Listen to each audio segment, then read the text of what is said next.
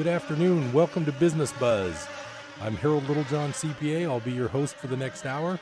I'm glad you have a chance to spend some of your afternoon with me. It's another lovely Chico afternoon. Everything's going well in the tax and accounting business so far this summer.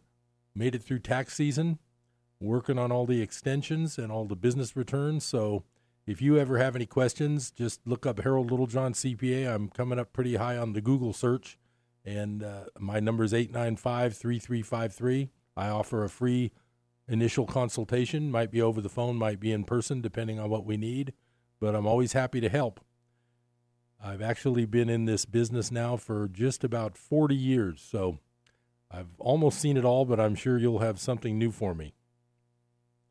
So today is very interesting for me because I've got a guest today that's a very entertaining, smart guy. He's been a client and a friend of mine for years, and I'm going to introduce him right now. His name is Bob Cottrell. He's a former CSUC professor and we're going to talk about a lot of the things he does because he's a very prolific author with a lot of interesting topics. So, how you doing, Bob? I'm doing well, Harold. All right, thanks for coming. So, let, I just wanted to talk about now. You've been writing for quite a while, but you recently you've got a really interesting sounding book. So, tell us about your latest book, and we can kind of start from there. I think everybody's going to enjoy this. Uh, it's um, the title is still in in flux. Um, it's still germinating. The title is, and the monograph itself is a little bit. It was initially supposed to come out this summer, hopefully this fall, and it's kind of an encyclopedic look at the American left, at American radicalism. So it's radicalism on the left, not the right. Oh. And the largest focus is the 20th century all the way to the very present. So everything like Occupy Wall Street, Antifa, Black Lives Matter, the Me Too movement. Um, I take it all the way to the very, very present or very near present.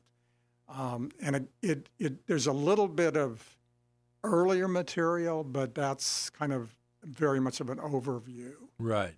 So, are there roots to this latest left radicalism? Do you see patterns or where it started or something? I think there were and have been attempts to separate this new radicalism from earlier versions or variants. Um, as I look at American radicalism on the left, I think of largely five periods, to be honest with you. So we're kind of into the fifth of those cycles. Uh-huh. Uh, there was the pre World War One left, so called lyrical left. Now, were they involved like with unions or strikes yes. or something? Um, so the Socialist Party was the political wing of that movement. The lyrical left was the Greenwich Village set, rooted around the masses and other publications, John Reed, Max Eastman, Floyd Dell, Crystal Eastman, and others. Um, and the IWW, the Industrial Workers of the World, the Wobblies, as its members were known, Big Bill Haywood, the believers in anarcho syndicalism, they were workers in Marxian terms who would have made up something like a lumpen proletariat. So that would have been migrant workers, tenants, uh, miners, so those was... who were doing the, the dirtiest work the uh, the the work where you know all the grit right. was really demanded physically and otherwise. Now you mentioned Greenwich Village. Was that like a kind of a hotbed for this? Absolutely, because it still is, right? It, well, yes and no. I mean, Greenwich, I think, is certainly changed. The last time I was in New York, I felt that was decidedly the case. But all the way back to the end of the 18th century, the beginning of the 19th century, you had iconoclastic figures, rebels, cultural rebels like uh, Thomas Paine and Edgar Allan Poe showing up there, Walt Whitman later. Uh, that, that's much, much uh, earlier than the lyrical left of the early 20th century.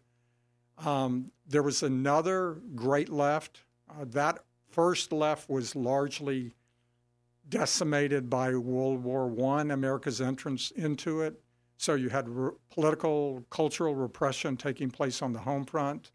Now, why why would they be decimated? You mean they got drafted or something? Uh, no, I mean, there was a conscious determination on the part of the seemingly progressive administration of Woodrow Wilson and progressive administrations at the state level and not so progressive administrations at that level, all the way down to municipalities, along with extra legal operatives, private employees who were engaged in the use of vigilantism in a determination to destroy the Wobblies, oh, to gut the Socialist Party, to go after the lyrical left. There, there were mass conspiracy trials, for example, that were carried out against the Wobblies and against the masses, would among this be others. like big business industrialists Yeah. trying to slow them down or something? maybe? Yes, yes. Um, it was a period when um, not many workers were unionized, but there was this determination on the part of the Wobblies and some more radical elements within the labor force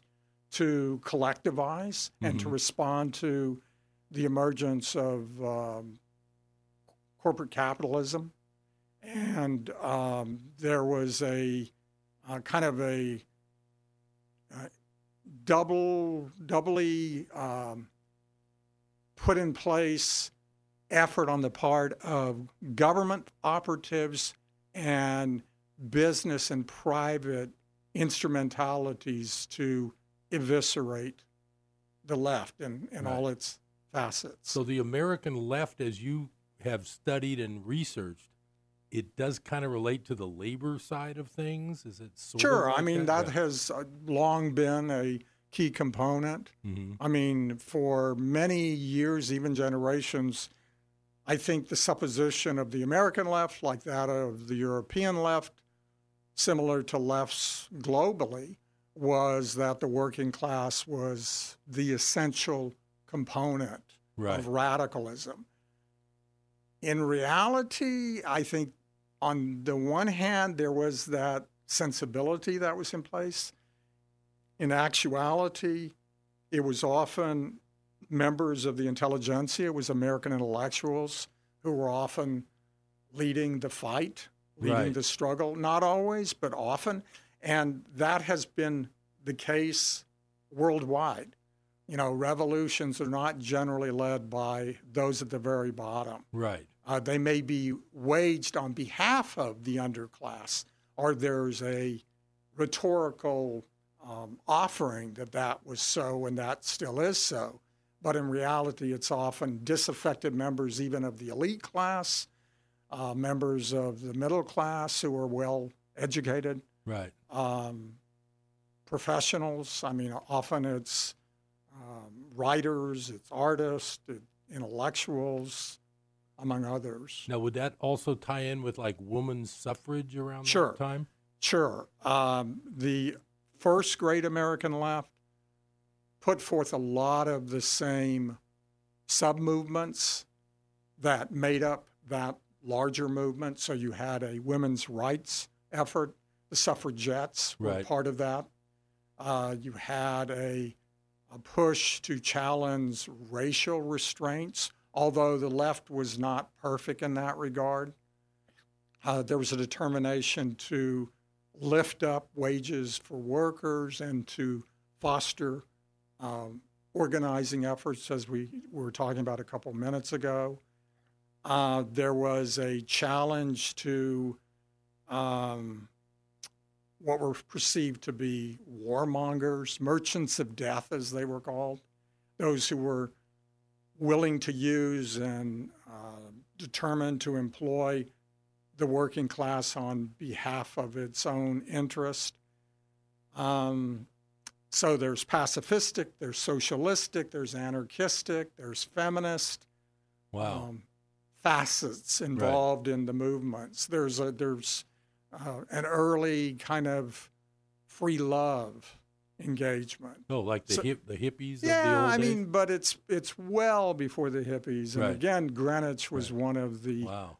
you know um, geographical touchstones, cornerstones. It's interesting that time frame also had the prohibition started around It did. the then, It did. and it also had the income tax and the Federal Reserve. Right, So- and that's the period in, in the same fashion that Wilson was a progressive. It's the period of the progressive movement, which was an effort largely driven by middle class actors, operatives, to ameliorate, to address the worst aspects of industrial right, capitalism. like the income differentials between the rich and the poor. terrible maldistribution of Right. wealth, income, and power. And so the income, Mass exploitation of land resources and human beings. right, and the income tax was probably thought to help towards that Yes, as an because, equalizer. because it had a progressivity built into it, meaning that as small as the rate levels were, I think initially Yeah, one to six percent. but they were still higher for the higher Exactly, income. Right, exactly. yeah, so like the idea was the more money you made, the higher percentage you paid at. right. Right.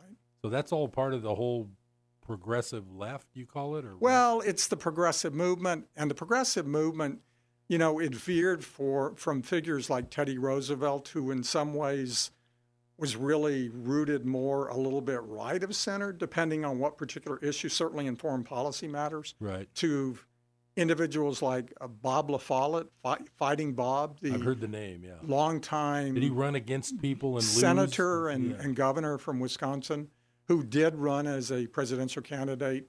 Um, Is he the one sought who? the sought the presidency in 1912, and then again as a progressive party candidate in 1924. Is he the one that got screwed up by Teddy going Bull Moose Party? Somebody. Got Yeah, to some extent, up, I yeah. think. But Yeah. by then, uh, his um third party effort, fourth party effort, uh, and certainly his effort within the Republican ranks was already dissipated. So he would be considered a kind of a leftist. He was on the left side of the progressive movement, Oh. yes. And then further left of him would, would have been individuals like the anarchist Emma Goldman, Alexander Berkman, um, socialists like Eugene Debs, a believer in melding together democracy and socialism, Right. and and then the cultural radicals, Now, the was- Reeds, the Randolph Bournes, and others. I was curious. Are you aware of? I don't know the exact quote, but are you aware of a quote Woodrow Wilson made, like on his deathbed, where he regretted what he had done with like World War One and stuff? Have you Um, heard of that or? That may be apocryphal. I don't know. Yeah, that. it's just something I remember. Yeah. I remember him saying, "I'm not sure I did the right thing." and all of those crazy things, like he felt guilty. I think, regarding like World War One and Uh, I, death I and would stuff. find that hard to believe. yeah, I I'm not sure. He, I just he was imbued with the sense of his own self righteousness. and he was a Princeton University president, wasn't he, or dean or something? What became Princeton University. Right. He was a faculty member, he was a professor, and he became president of the college, yes. He had been the president at, uh, excuse me, he had been a professor at uh, the All Women's College, Bryn Mawr, Oh, outside of Philadelphia earlier, wow! which is intriguing to me because my daughter went. Right. So I had to throw that in. All right. So uh, now that book is in the process of being published this summer. Is that what you're saying? Well, it's still, as I put it, germinating Oh, because you're- I'm waiting. you're not waiting. finished. I'm no, I'm pretty much finished, and it's. Yeah, I've been finished for some time, although I I still keep tweaking it as things are happening Right. out in the hustings. Uh, but I'm awaiting, um, I guess, word from my my editor Oh, okay. When it's lined up at the runway. Okay. Yeah. What do you see as the current radical left? What's your What's your take on what's going on? I, it's pretty fascinating. I mean, there are some similarities, you know, if regarding issues, women's rights, a determination for personal empowerment, personal liberation, concerns about corporate wealth, um, fears about maldistribution, and deserved f- fears at that maldistribution of wealth, income, and power. Um, grave concerns about America's role in global affairs. Right. So lots of similarity, similarities are in place. Um, I ticked off earlier a few of the, the movements that have arisen in the last, oh, I don't know, six, eight years. Right. And they still keep cropping up all the time. Right. And as they do, I just keep working on my manuscript just a little bit more, Right. I know that. making it as timely as possible. like that Occupy thing, that was getting headlines Yes. quite a bit. What about four or five years ago? It was. It was more almost a decade ago it been that now. yeah, Yeah. yeah. I know that the whole income inequality thing, I think, has gotten worse lately. We're coming up on that first break. Stay tuned. We got a lot more good information coming. Stay tuned to Business Buzz. We'll be right back.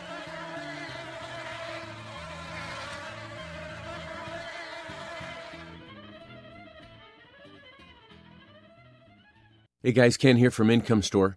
Did you know of the top 10 reasons an employee stays at a company for more than two years? The seventh reason is the pay or the salary. The first six reasons have nothing to do with money. Things like they feel part of a team, they know they belong, their voice is heard, they're respected. Also, employees go through five phases within a couple days to six months of any new position excitement, education, reality, doubt, then clarity. Did you know it's a manager's job to walk them to clarity as fast as possible? If you need to know these fundamental principles, fundamental, did I just say that? I'm going to leave that in. If you need to know these fundamental principles, I can't say this. this is awesome. This is like a blooper roll. Hey, you know what? If you need tips and techniques like this to grow your business today, you got to check out door number one of Income Store. If you just need somebody to literally hold your hand and get you to the finish line, check out door number two of IncomeStore.com. That's IncomeStore.com. What's in store for Jerusalem during the tribulation? Here's David Hocking with some insight. Is it possible that Jerusalem will become a religious and political center of the world under the leadership of the Antichrist? Absolutely, it is possible. More about the connection between the Antichrist and Jerusalem this week on Hope for Today. Tune in for Hope for Today weekdays at 8 a.m. here on KKXX.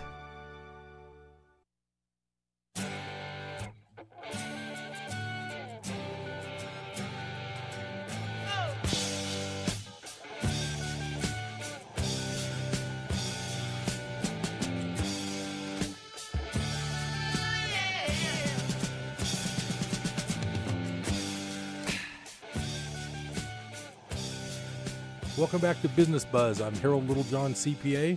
I'm here with Bob Cottrell. I wanted to talk a little bit about your career at Chico State. Uh, you were a professor for quite a while since I've known you, and that's been a decent amount of time. So, when did you start at Chico? How did that all evolve? Uh, 1984 in the fall, 35 years ago. Wow. So I've been a professor of history and American studies uh, throughout that three and a half decade span of time. I taught 30, 35 different courses. Some of them were iterations of the same course. was it a lot of U.S. history or world? Um, or- mostly U.S., but I also taught world history. I actually taught in the beginning a couple of, uh, actually, a, a- a number of courses on Latin American history. Um, I filled in for a colleague who was ill at one point and took over his Asian history courses. Um, I did a class for a quarter of a century on the Vietnam War.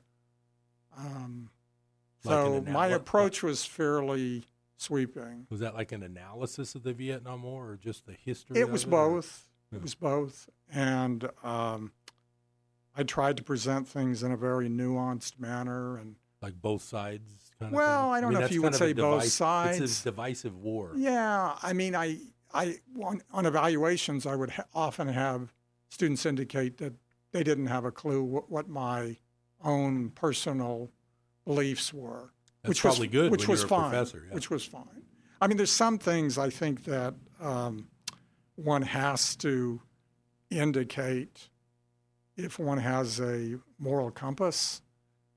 If you're talking about the Holocaust, if you're talking about slavery, I don't know how you can avoid Right, having feelings. Right. Right, Right. Despite, and it's not like I didn't have very strong feelings about the Vietnam War, but given the fact that, especially when I first started teaching it, because I created the course at Chico State, um, I was concerned about students who had loved ones who had been in the war, Mhm. Maybe hadn't returned from the war. I had a number of vets the first several years who took the course, and they were great.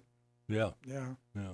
I had uh, ROTC cadets taking the course. Uh, Chico State used to have an ROTC program, and then it was pushed out, which I actually thought was unfortunate because I thought those uh, young people were getting exposure to different ideas. Right. Well, I, the couple things that come to mind for me on the Vietnam War, my brother was just old enough to be part of the final draft pick, Right. and he luckily didn't get a. He got a good number, and he didn't get drafted. Right. But my mom, when we were little, would was constantly saying, "If they pick you, we're going to Canada." That was our that was our household. That she wasn't going to let us go. That was one uh, determination, certainly, of thousands of families. Yeah. And there were those who went underground. Those there were those who went to prison.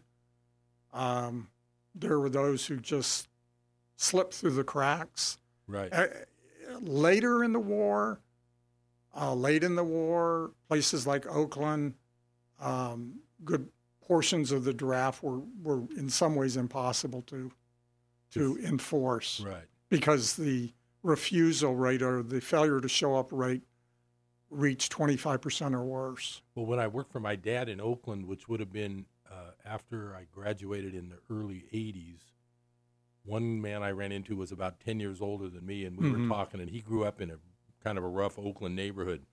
And he was saying, yeah, everybody got drafted from that zip code. It was like, it was, I, th- I believe it was quite a minority neighborhood. Was he African American? no, he was a white guy. He was a white- But he was saying his whole neighborhood got Yeah. And it, Well, he again, was indicating it was a little bit racist, but I don't well, know. there there was that in play for the first part of the war, uh, or the extended period of what was known as America's War, the American War, and by that I mean from 1965, when the first draftees went to Vietnam, until 67 into 68, the the rate of minority participation in the war, particularly in combat units, Right. was was quite high. Right. And with pressure brought to bear, that was reduced. That rate was reduced to kind of the general rate. More like a population Right, rate. Yeah, right. like it probably should be. yeah, on a more equitable basis. But the first two or three years of the war, not at all. So it was not just uh, the combatants, but obviously those who came back in body bags. Right, right. Yeah. Well, that now you've been a prolific author ever since I've known you. You've probably had quite a few books published over the years. I don't know how many, but have you ever put your toes in the water for fiction writing, or have you always been histor- Um, history? I, I I've thought about uh, writing a novel, and I've been plotting one or hoping to write one from the time I was at least 19. oh, I just have opted for the nonfiction route. I still have aspirations along those lines. would it Uh, maybe I'll come back and talk to you when I get deeper into that. would it be historical fiction? Would you Probably set it somewhere? in, some ways. You have I don't want to give too much All away. right, I, I won't ask for any secrets of where you want to set that. I always thought that would be interesting. now, you also have a love for. I'm not sure if you're a all-around sports nut, but you love Pretty baseball. much. You like them all. Well, yeah, You like basketball? sure. Did you like? I like it the- better when the did you- Warriors are winning. I was going to say, did you enjoy that game last night? Did you get a chance? Uh, I followed it on the computer Yeah, more than yeah. It was on It was television, but- interesting. I I just want to keep it going so I can watch more games. Yeah, yeah. They might not win every year, but that's okay. So, how did you get this love of baseball? Did you grow up? I played playing baseball Yeah. when I was younger, and you know I played sports year round. I grew up in San Antonio, Mm-hmm. so the weather was um, both good and bad for that. I mean, it was often hot and humid, but one could go out and play baseball almost year round, or Mhm. football. There were basketball courts.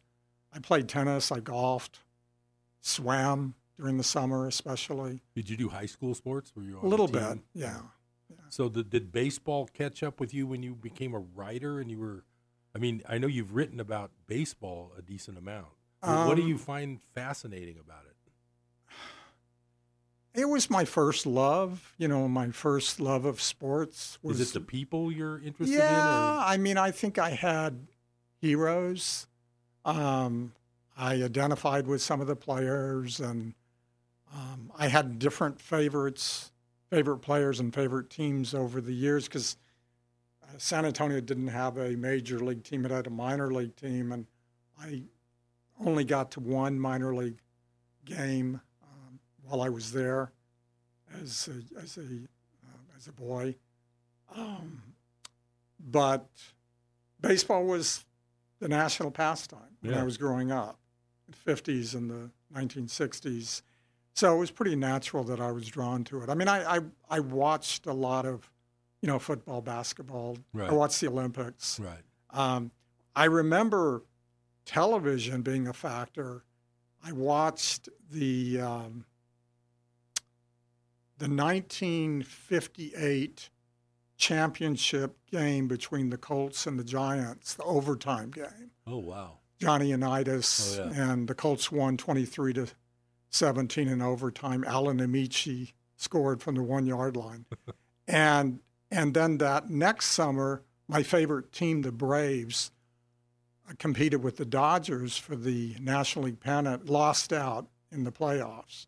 And my favorite player was on the Braves at the time, uh, third baseman Eddie Mathews, who was Oh. the home run champion. Oh, was he at, before Hank Aaron? He was the. Uh, they played guy? together. He was there with the Braves a little bit earlier. Was he ahead of Aaron? At He was point? initially. He was a little older then. He was a little bit older, and he didn't stay in the same kind of uh, condition that Aaron did. Now, I, it- I, I think Mathews was like Mickey Mantle. I think they were both very hard living.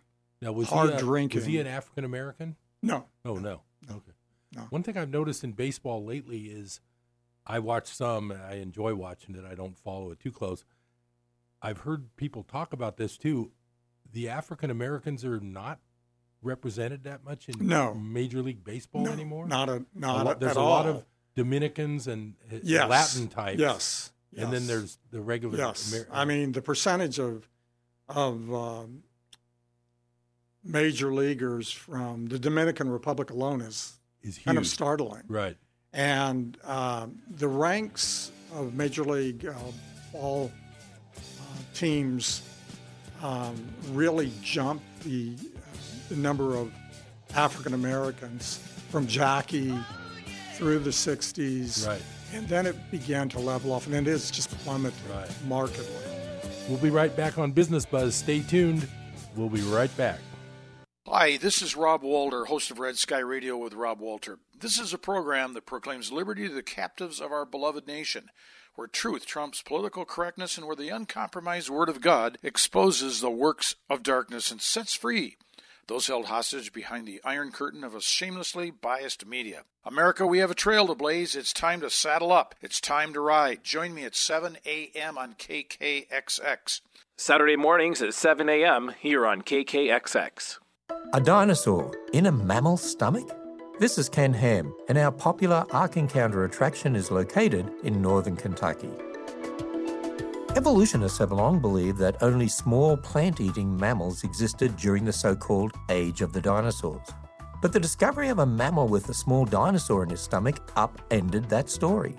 Evolutionists consistently find fossils that overturn their story, but they never question the story. They just change it to match the new evidence. Now, this isn't really science, it's just elaborate storytelling. Evolutionists will continue to revise their timeline and try to explain away the fossil record. You see, they've simply got the wrong foundation. Life didn't evolve, and fossils are remnants of the flood, not long ages. Subscribe to receive Ken Ham's insights by email when you go to AnswersRadio.com and listen to this program again or view a complete transcript at AnswersRadio.com. This is you over 30 years ago. Are we there yet? Are we there yet? And this is your mom now. Are we there yet? Are we there yet? Roles change without us noticing. That's why AARP gives you the information to provide even better care for your loved one. Visit aarp.org/caregiving. Brought to you by AARP and the Ad Council.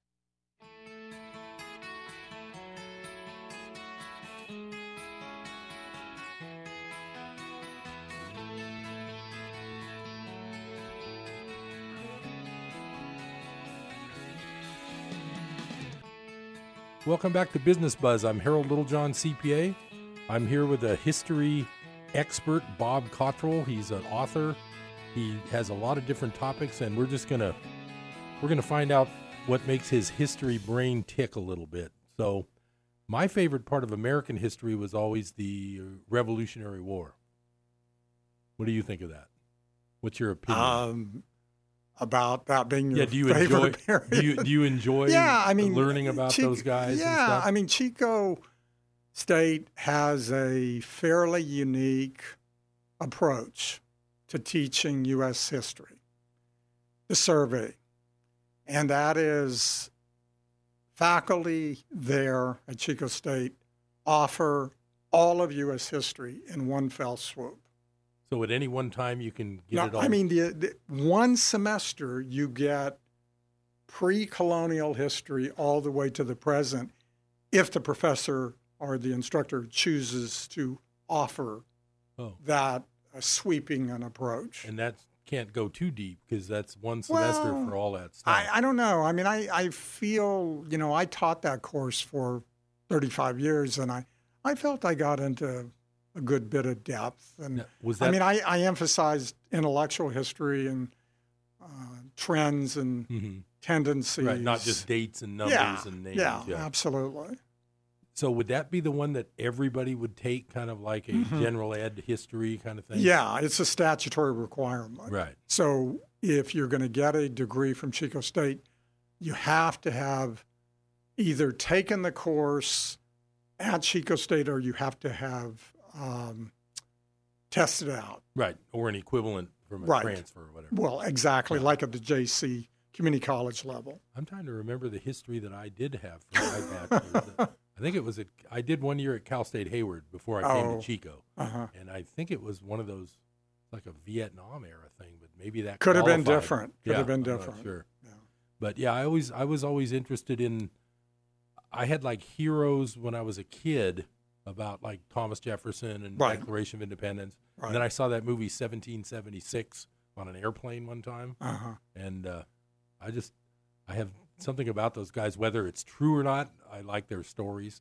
They sound like good guys, but then you hear these, you know, then you get these reports updated about Jefferson and his slaves, and it's it's always the double standard. Well, I mean, I'm- there's always bad things too. You learn. They were complex individuals, as all human beings are. Um, they were subscribers to Jeffersonian precepts that are embedded in the Declaration of Independence. The foremost of those, the right, the duty to revolt against tyrannical authority, and the ideal of egalitarianism. All men are created equal right. and that didn't mean they um, They shared all their income.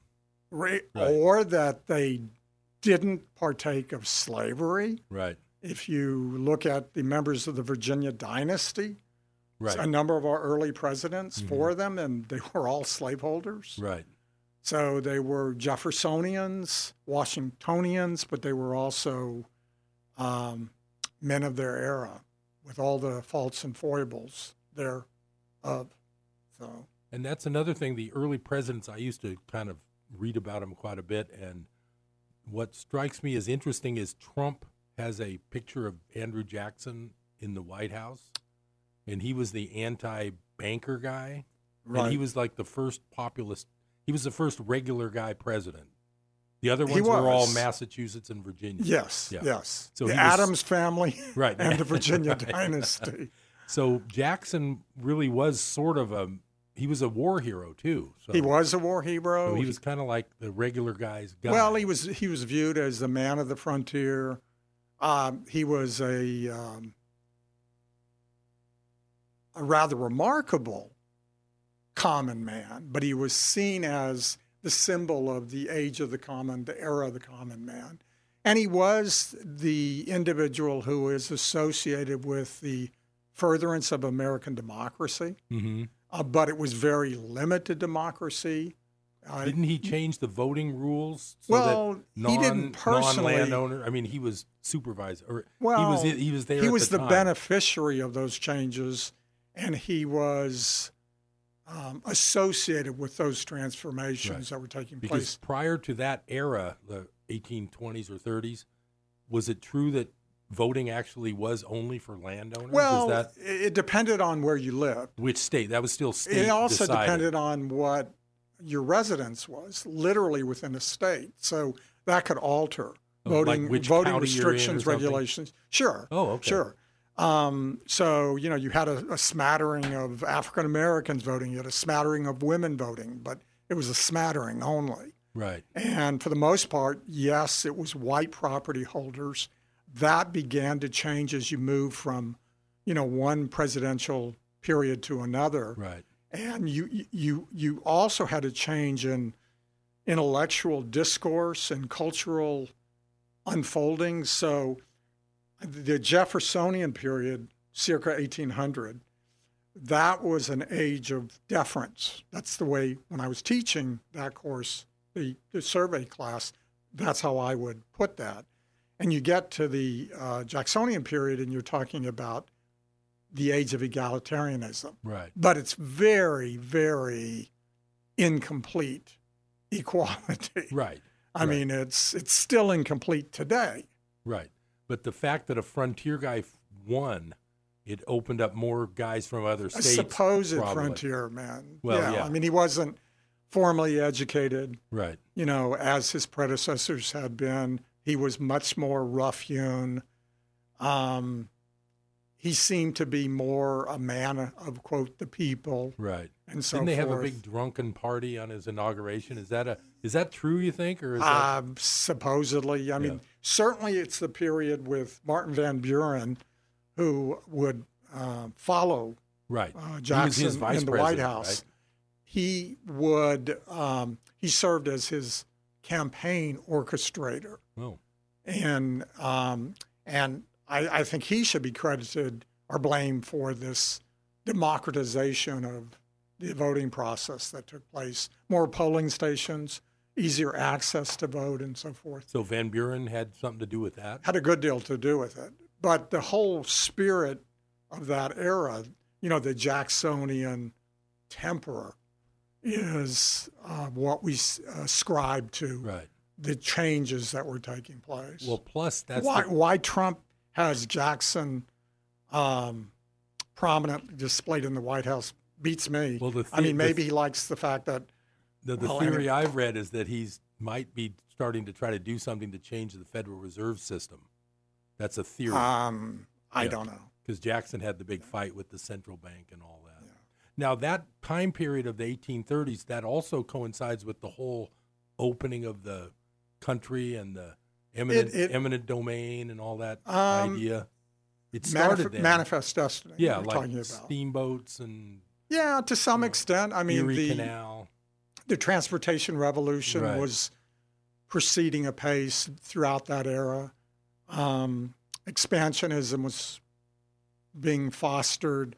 New states were being added to the mix. Um, all of that was taking place simultaneously, and the nation was kind of um, rubbing at the at the edges at the same time because you had all these seeds being planted for disunion Right, and you had, foremost of obviously um, centered on slavery. right, and then you also had all the immigration during that You time. did. Right, of the Irish and the Germans. And you had very mixed attitudes. Boy, this doesn't sound surprising, does it? Very mixed attitudes towards immigrants. right, Um, on the one, one hand, business operators, entrepreneurs very much welcomed the new immigrants. Many of them were Irish. a lot of They- cheap cheap labor. cheap labor. Right, Um, on the other hand, there is a determination to restrict immigration. There's nativism, and that nativism was anti-immigrant, anti-Catholic, because many of the immigrants were Right. Catholic. Right.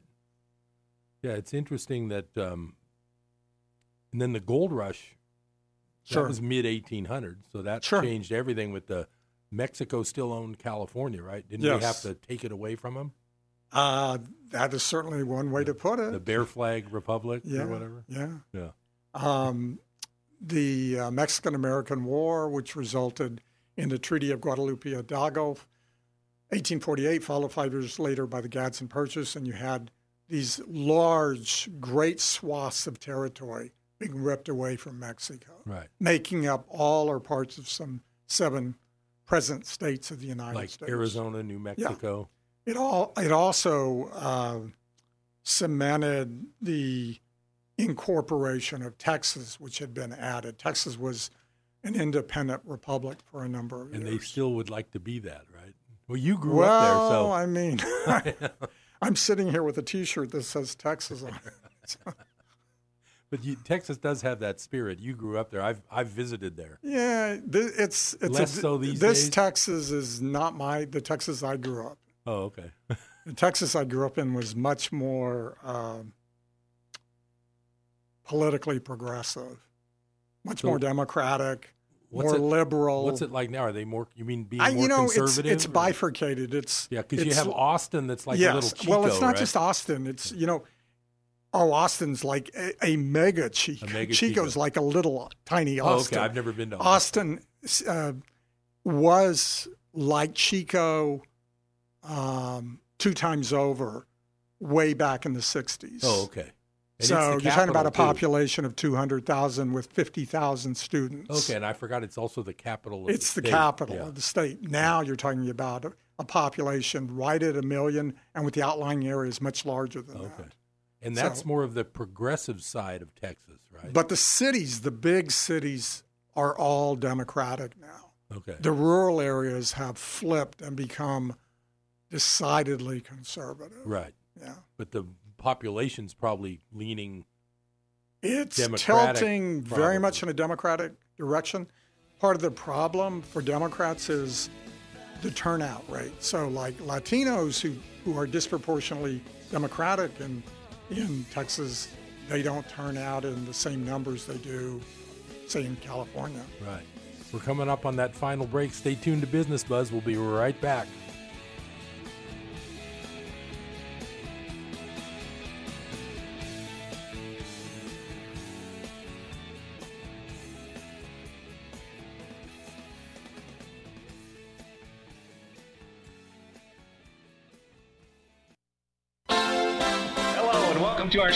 I'm Scott Allred. I'm Ben Taney. And I'm Matt Four. This is Jessica Wilkerson, one of your hosts of Chico Now. A half hour designed for the community and brought to you by the community. Each day, one of our hosts will join with people from organizations throughout the greater Chico area. We want to let you know what's happening in Chico now. So join us at 12:30 Monday through Friday here on KKXX for Chico Now. I'm Little Teapot, short and stout. Here is my handle and here is my spout. No, Dad, like this. When I get all steamed up, then I shout, Tip me over and pour me out. This is WWE superstar Roman Reigns. It only takes a moment to make a moment. Take time to be a dad today. Visit fatherhood.gov, brought to you by the U.S. Department of Health and Human Services and the Ad Council. Adopt US Kids presents Multiple Choice Parenting. You've messed up your daughter's haircut. Do you A. Get spiritual? Mom, where's the mirror? Beauty is within. Oh. B. Find the positives? Less time blow drying, more time texting? Or C. Show empathy? Mom, you really don't have to. Twinsies! I kinda love it. You don't have to be perfect to be a perfect parent. Thousands of teens in foster care will love you just the same. For more information on adoption, visit adoptuskids.org. A message from the U.S. Department of Health and Human Services, Adopt U.S. Kids, and the Ad Council.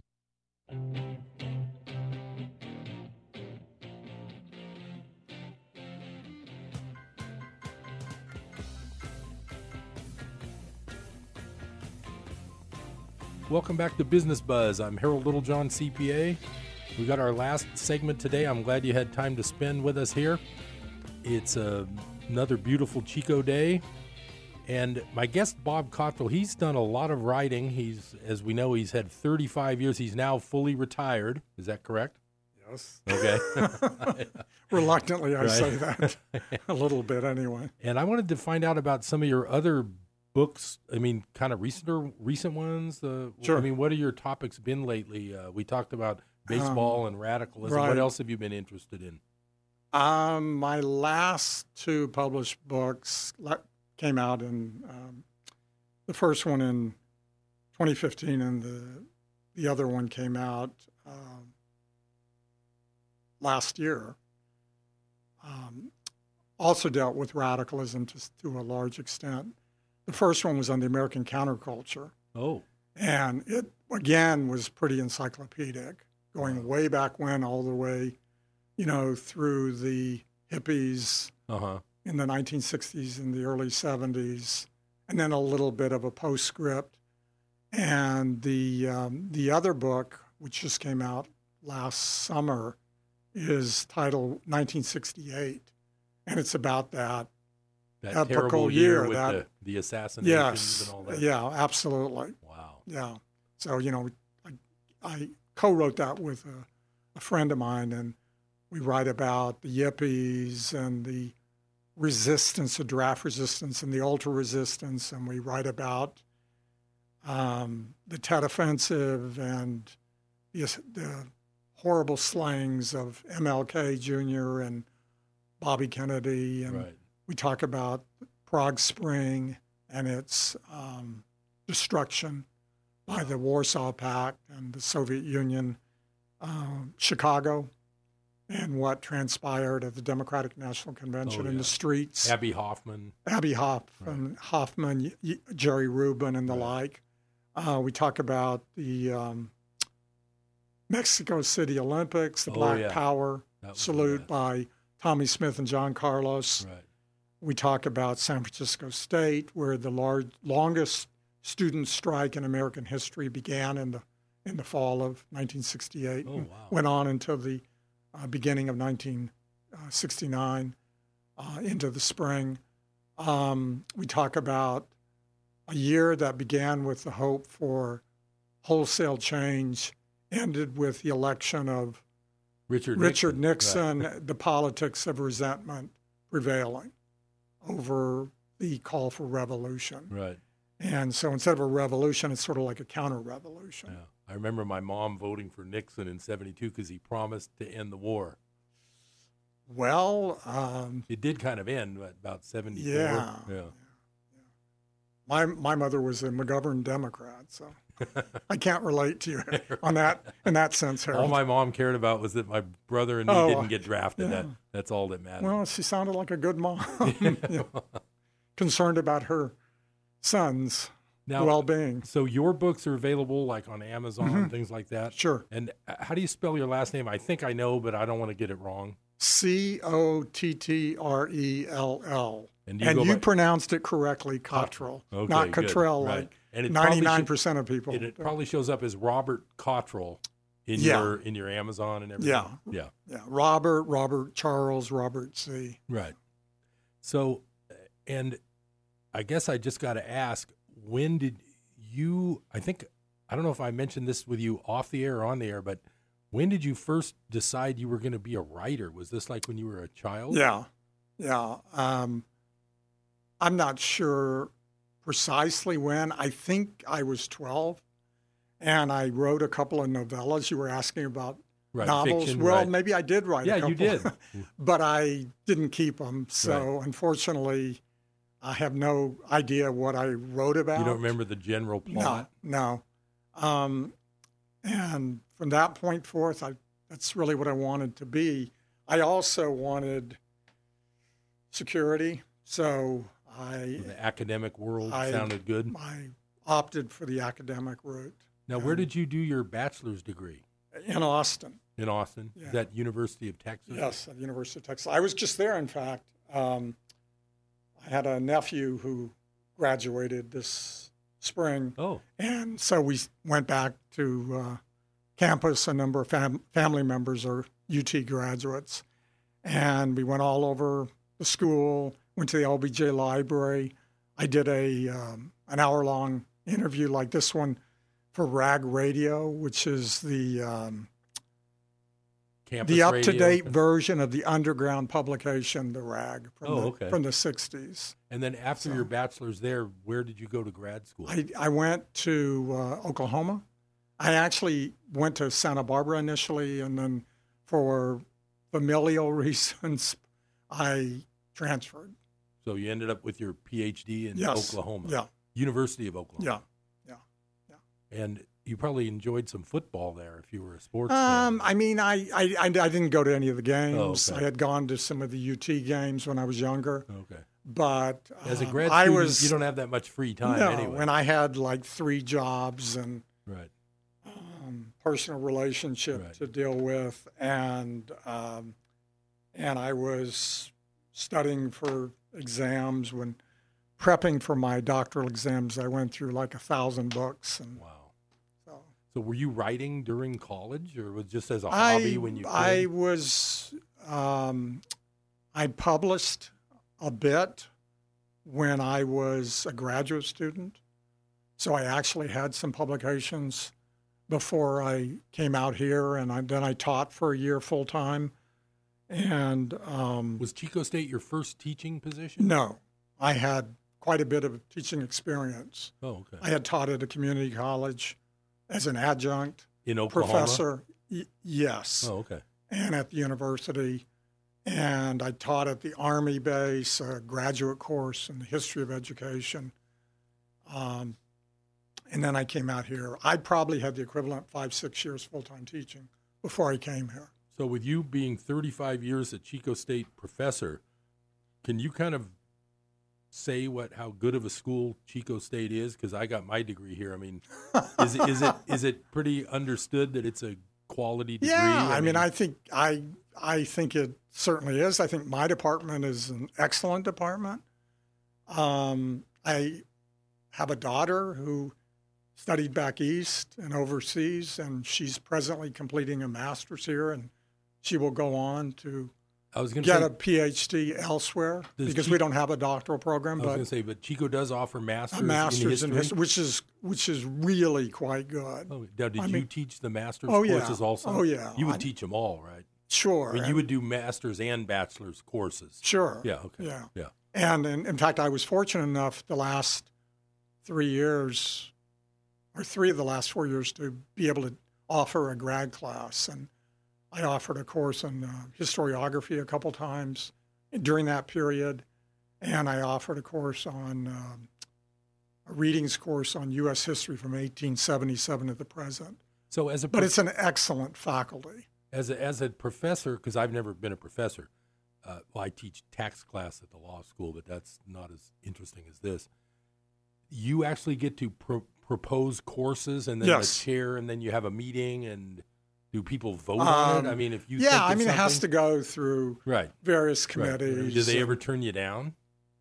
Um, I mean, other than for time constraints, did they ever say no? We don't want that subject. not that I can recall. Okay. No. There- I offered any- a, a whole array of different courses. I mean, I, I offered a course on um, baseball and American culture and on radicalism, on the 1960s, as I said Right. before, on Vietnam. Um, Is there any unusual courses right now guys are teaching over there? Is there anything strange? Oh, I'm sure, but I'm kind of out of the That's loop. That's right, you're I out of the mean, loop I right did a, I, I created a course in American popular culture. Oh yeah. Taught that for about twenty something years, and That's- it was fun. I mean, it, it's it's it's a great gig. Yeah. I mean, it's some of us. I think a lot of the faculty members are um, consummate professionals. They're really dedicated to what they do. Right. To their to their craft, to the art of teaching, to the students, Right. to the community. Yeah. Because for for faculty, the community is it's not just Chico State. It's it's larger. It's statewide. It's national. It's even international. I I, I went on a number of uh, trips abroad and Right. in that capacity. Right. So. So, if you were to design a new course right now, do you have any ideas? If someone's listening, if someone is listening out there that Uh, maybe there? I'd do it on on this latest uh, unfolding with um, this fifth version of an American left wing movement in quotes. Oh, okay. Yeah. Maybe I don't know. and what do you what do you what's your what's your feeling on that fifth movement? What's what's happening? It's is still it just beginning? Yeah, well, it's been beginning. I mean, I I date it back probably to the the fight against the World Trade Organization, Seattle, 1999. Okay. So I think we're into about the 20th year. It's, Okay. Um, Is it sort of anti globalization? Yeah, anti. Yeah, but I think it's also pro humanity. And I think there's been a real determination, which is not always held constantly to, I'll admit that. But there's been a real determination to adhere to democratic precepts, which hasn't always been the case for the left. Now, what's do you follow at all the, the European problems with the yellow vest Sure. and all that? Yeah. Do you see that as being related to this, or is that I don't see the yellow vest being related. To that? Aren't they more like the truck drivers? to some extent to some extent i mean i there's there's movements that have taken place in greece and spain Right. uh, that are more closely linked and and uh, I, I there's these these threads or ties between american leftists and young people elsewhere Right. But it almost seems like in Europe those movements are almost right wing. I mean, Um, they don't seem are, real uh, leftist.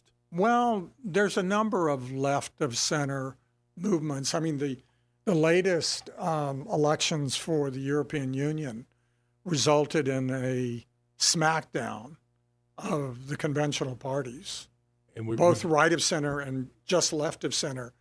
But uh, those further to the right did well, but not as well as had been feared.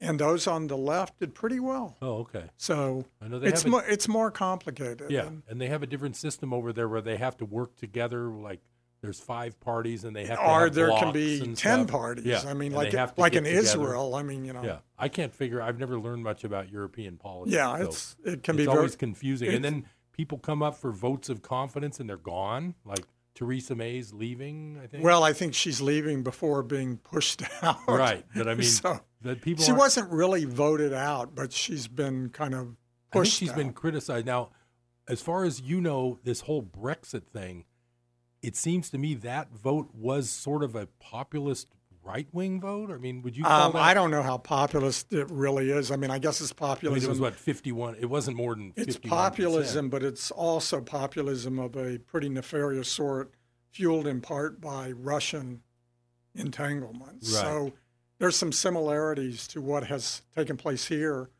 and what is Right, occurring right. there. What France, for some reason, was able to stave off, we have not been able to. Britain was not able to. Now, didn't Macron have a defeat or something? Is there a new? No, he's actually doing. he's still he's- in office. Yeah, he's. but he's, his party lost some seats or Yeah, something. not terrible. Not that bad? No, Okay. no. Yeah. He's he's doing okay. Yeah. He's he's It's Macron. It, yeah. it, it's interesting that you know European politics is just something I'm I'm not even that familiar. I just read now and then. and, yeah, it's you know. complex. I mean, I get a number of publications, including the Guardian, and Mhm. and it keeps me abreast to some extent. I'll, admittedly, Right. and um, and I you know I it also it the New York Times other publications um, keep me in the loop about global developments, Right. but I'm not going to pretend that I'm versed in Well, yeah. everything that's Well, going on. Plus, you're not working in the history department anymore, so Well- you don't need to even know this stuff. Well, I do for my own sanity. That's good. All right. Well, thanks, Bob. I appreciate you being here. That was a lot of fun. All right. And I'm sure the listeners enjoyed that. Go look at some of his books on Amazon. They're going to be fascinating. I will see you next time on Business Buzz. Take care.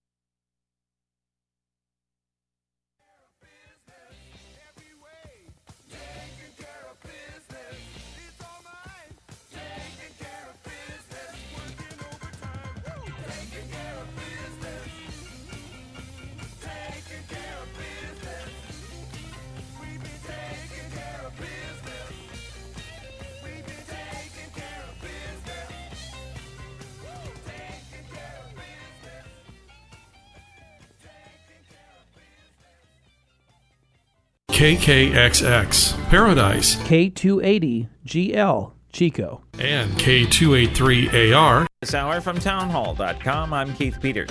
The commanding general of the United States Air Force's Central Command is condemning the shooting down of a U.S. military drone by Iran.